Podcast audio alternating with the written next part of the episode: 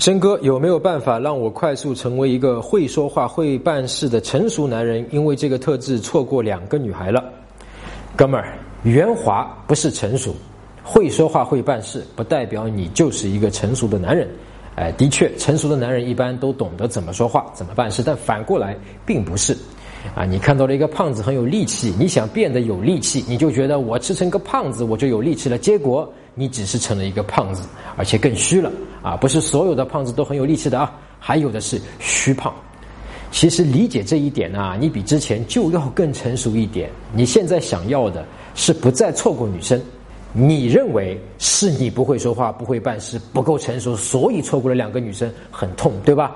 你不想再这样了。那之前你认为圆滑就是成熟，但现在看下来不是。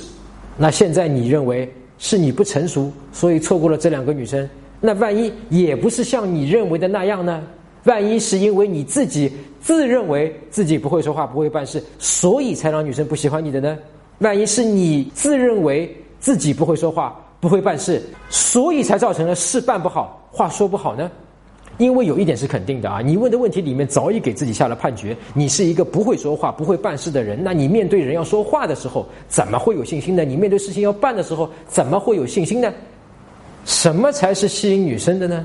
是办事办得好吗？一件不差的，那吸引的是你的老板，对吧？是你说的话好吗？一句不漏的。那凡是说说过一句话的都没有女朋友，没有老婆。哎，你爸说的话都很好吗？都对吗？从来没有差过吗？那他是怎么找到你妈的呢？还有了你这个可爱的小兔崽子，来，让你真哥亲一口啊！搜索微信公众号“陈真”，点一下这个人，你就加上我了。如果你有追女生的问题，也可以在微信里发给我，啊，我来帮你看一看，来帮你追到她。